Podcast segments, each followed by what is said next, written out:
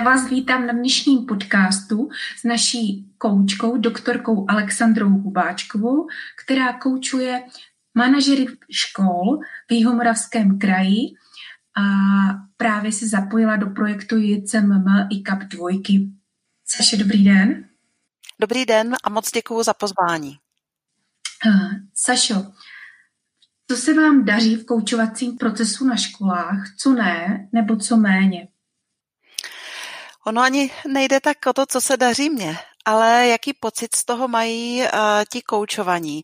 Takže uh, to si myslím, že by samozřejmě měli zodpovědět oni. A pokud mám mluvit opravdu za sebe, co vnímám jako to, co se daří, je něco, co mě udělalo obrovskou radost. A to je uh, pojetí toho, kam se chtějí ředitelé, eh, se kterými jsem zatím měla schůzky posunout. Protože když jsem se do toho projektu přihlásila a moc děkuju vlastně za tu možnost, abych se toho mohla účastnit. Já vidím eh, v tom vzdělávání obrovské jako možnosti, kam se dá posunout. Takže když jsem se tam dostala nebo přihlásila, tak jsem si myslela, že třeba to koučování bude opravdu um, o jednotlivých schůzkách, že bude fajn, když se ředitelé někam posunou, něco si ujasní, vzdělání, už to samo o sobě by bylo výborné. Ale ty zkušenosti, které za čtyři měsíce mám, a nejedná se jenom o jednu školu, ale opravdu tady těch eh, příkladů identických je tam víc, je to, že um, lidé ve vedení škol, a nejsou to jenom ředitelé, protože někde je to třeba celá skupina z toho vedení, mají větší vizi. To znamená, že oni uvažují o tom, kam se chtějí posunout oni jako lídři té školy nebo manažeři školy, kam chtějí, aby se posunuli týmy těch eh, kantorů, těch profesorů na školách, jak chtějí, aby se cítili studenti a sahá to až k tomu, jak chtějí, aby vnímali školu eh, rodiče těch studentů. Takže je to opravdu takový jako globální posun. To, co oni chtějí, samozřejmě je vize, která se nenaplní hned. Eh, díváme se dopředu třeba na dva až na tři roky, ale já z toho mám prostě obrovskou radost. Takže toto se daří, z toho pohledu, e, že je, je tam jasně teda e, stanovená ta vize a teď to bude o té práci, takže se daří i posouvat e, po těch jednotlivých krocích, protože si říkáme vždycky, to není mm, skok, to je cesta. Takže daří se ty jednotlivé kroky. To, co se nedaří, nesouvisí přímo s nimi, ale vlastně souvisí to ze situací, ve které jsme všichni s covidem protože oni jsou ze dne na den třeba vystaveni tomu, že se e, mění požadavky z ministerstva školství a je to pochopitelné, ale e, já se s nimi potom potkám třeba v tom setkání koučovacím a oni jsou unavení. Prostě je toho na, na, na ně moc. Takže to se jim určitě nestaví do cesty, ale jako ostatní jsou, jsou prostě v takovém presu, takže to je mm, docela jako věc, které asi se i budeme věnovat, si myslím, v některých eh, dalších těch koučovacích setkáních, protože se to přenáší třeba do té osobní roviny velkého, velkého přetížení. Eh, nejenom na, na lidí, kteří jsou na pozici manažerů, ale i třeba těch kantorů. Takže eh, to je věc, kterou je potřeba nějak ošetřit, nějak se jí víc věnovat.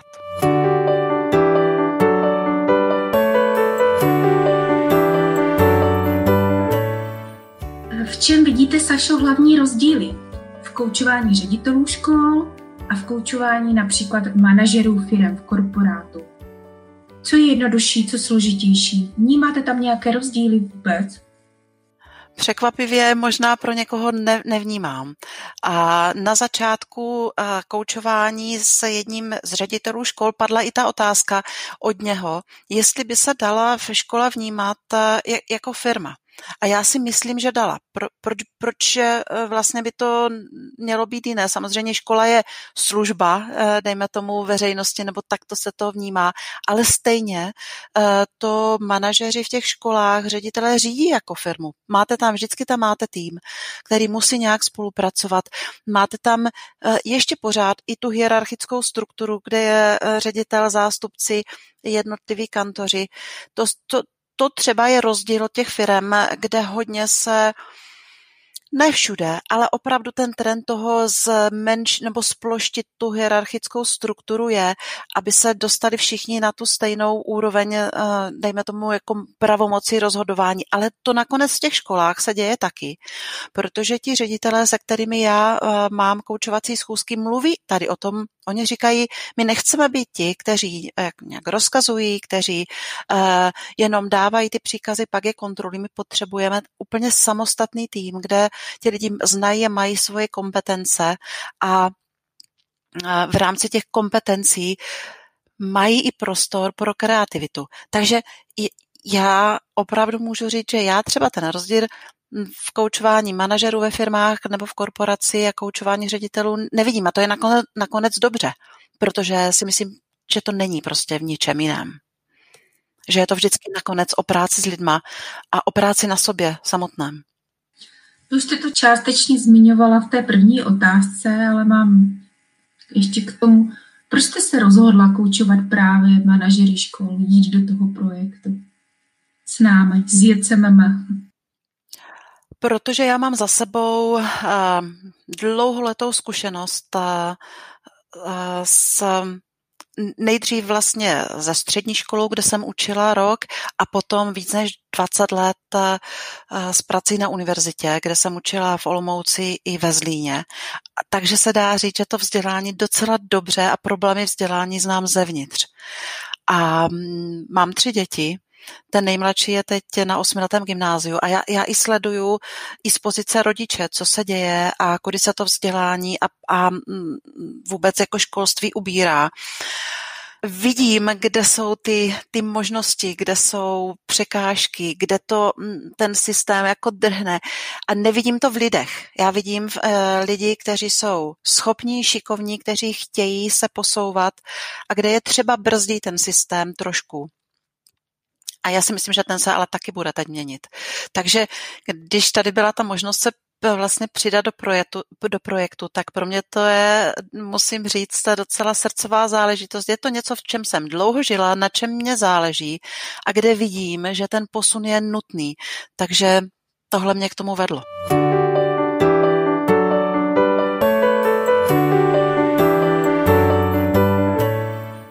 Kouč nedává rady, takže se nebudu ptát na rady, ale zeptám se, co byste doporučila manažerům ve školách jako přípravu pro koučovací proces?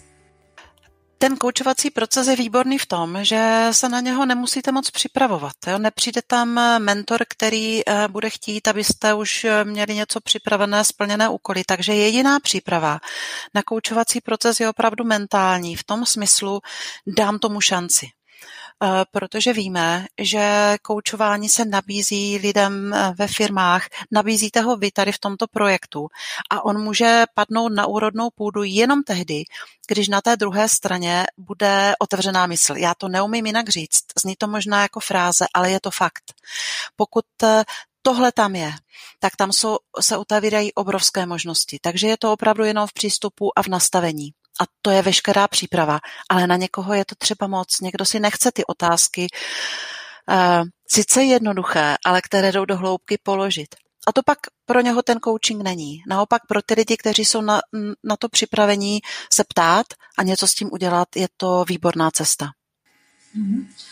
To jste mě možná nahrál na tu další otázku, kdy je dle vás vhodné použít metodu koučování a kdy naopak ne, myslím teda samozřejmě uvedení škol.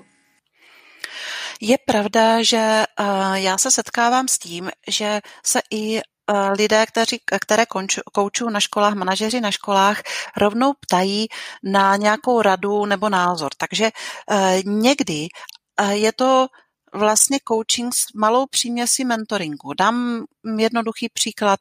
My jsme se opakovaně bavili o vedení porad. Jo? To je jedno z takových uh, témat. A já bych samozřejmě mohla to nechat jenom na tom koučování a nechávám to, dejme tomu tak ze tři čtvrtiny, kdy si um, ten člověk na to i přijde sám, co třeba na té um, poradě by mohl dělat jinak a mohl dělat líp, ale zároveň, protože se na to ptají, tak nabídnu z té praxe, kterou mám a ze zkušeností třeba ve firmách, eh, jak tam přistupují k poradám. Takže je to taková jako přímě skapka e, nějakého mentoringu do toho koučování. A o tom se bavíme, jestli je to pro ně v pořádku. Jo, jestli tam můžu, protože oni si třeba sami o to řeknou, tak eh, to vysvětlím tady koučí coaching, končí coaching a tady je troška toho mentoringu, pak se zase vracíme ke koučování. Eh, takže to je taková jako kombinace. Tam, kde by coaching nefungovala, kde bych to zastavila a to víme, ehm, ti, co máme vlastně certifikaci um, oficiální koučů, my se nemůžeme pouštět do věcí, kde by už to zacházelo do práce, kterou musí dělat spíš psycholog. A myslím si, myslím si, že je možné, já jsem to nezažila teď eh, s těmi svými klienty, ale je možné, že třeba v budoucnu by to i se mohlo stát eh, prostě proto, že v současné chvíli jsou lidi pod takovým tlakem. Jo, je možné, že by se i ten manažer na škole opravdu dostal do uh, takové situace, kdyby to by spíš byla práce opravdu třeba pro školního psychologa povídat si o nějakých věcech, ale to nebyl pří, m, mm, případ náš a ani to zatím jako v budoucnu nevidím. Ale to, byla, to by byla ta chvíle, kdybych řekla, tohle není téma na coaching.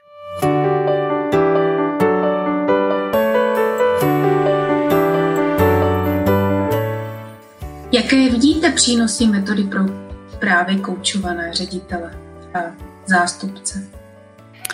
Úplně jednoznačně je to opakovaně stejná věc a, a to je ujasnění si mm, těch věcí pro sebe, ale hlavně dát to do slov. No, když to vezmu na, na ty vize, které ředitelé mají, manažeři škol mají. Um, oni si něco poměrně za dlouhou dobu odpřemýšleli třeba načetli, mají něco v hlavě, nějakou představu, ale, ale my víme, že ty představy dostat do slov tak, aby jim ostatní lidi rozuměli v té škole, vůbec není snadné. Takže já vidím obrovský přínos eh, v tom jednak si ujasnit eh, to, co chci a proč to chci, ale taky dát to do slov tak, aby mi rozuměli ostatní. Protože jedině eh, v tom případě, kdy oni tomu budou rozumět, kdy se s tím stotožní, kdy budou chtít jít za tou vizí, tak vlastně budou toho ředitele, ředitelku následovat. Takže toto je obrovský přínos, který já vnímám. A potom jsou to drobnosti, které eh, pomůžou vlastně těm ředitelům udělat to, co bych nazvala ošetřením svého prostoru. Protože s tím současným tlakem a s těma povinnostma se, se stává to, že ředitelé nemají pro sebe prostor, kde si můžou udělat tu, tu, tu hlubokou práci, protože vlastně jsou pořád k dispozici. Tak jsou to i malinké věci, jako je třeba vypnout si notifikace e-mailů na telefonu, eh, nebo si pro sebe vyšetřit ten čas, třeba na coaching čas, který nebude rušený. Jsou věci, které jim eh, podle toho, co oni mě říkají, hodně pomáhají. Kdy se efekty koučování nemusí projevit? Když eh, to vzdáte tu cestu. Když si řeknete, nejdu do toho, není to to, co jsem chtěl a opustíte vlastně tu, tu, tu cestu, tak se kou, e, efekty koučování neprojeví v tom, že se vlastně nebudete se posouvat ke svému cíli. Ale uh, myslím si, že pokud jste jednou dali šanci coachingu, tak tam už vlastně není, není to, že se efekt neprojeví. Protože on um, vy si řeknete, tohle není moje cesta, ale už, už v tom se ten coaching projevil, že si vlastně ujasníte, co ano, co ne. Takže tohle je jeden případ. A druhý případ je ten, kdy si uh, neuděláte čas uh, nedáte tomu tu energii na to udělat ty akční kroky. Zůstává ta myšlenka, to vaše přání, váš sen, vaše vize jenom v hlavě a, ale nepr, nepromítne se do těch akčních kroků, tak tam potom vlastně ten efekt se neprojeví, ani nemůže. Ale proto taky coach začíná tu schůzku vždycky následující první otázkou a ta je na to, eh, co se podařilo, co um, ten koučovaný z těch akčních kroků udělal, splnil, pokud to neudělal, tak proč to neudělal. Je to vlastně vždycky krok na té další cestě. Takže kouč eh, nepouští toho koučovaného z cesty jenom tak, jako nenechá ho z té cesty sejít. Tak doufejme, že to ředitele našich zapojených škol nevzdají a my je budeme nadále podporovat v jejich nelehké cestě. A děkuji vám, Sašo, za spolupráci v tomto tématu. Děkuji a nikdy příště naslyšenou. Taky moc děkuji, děkuji za pozvání, mějte se pěkně.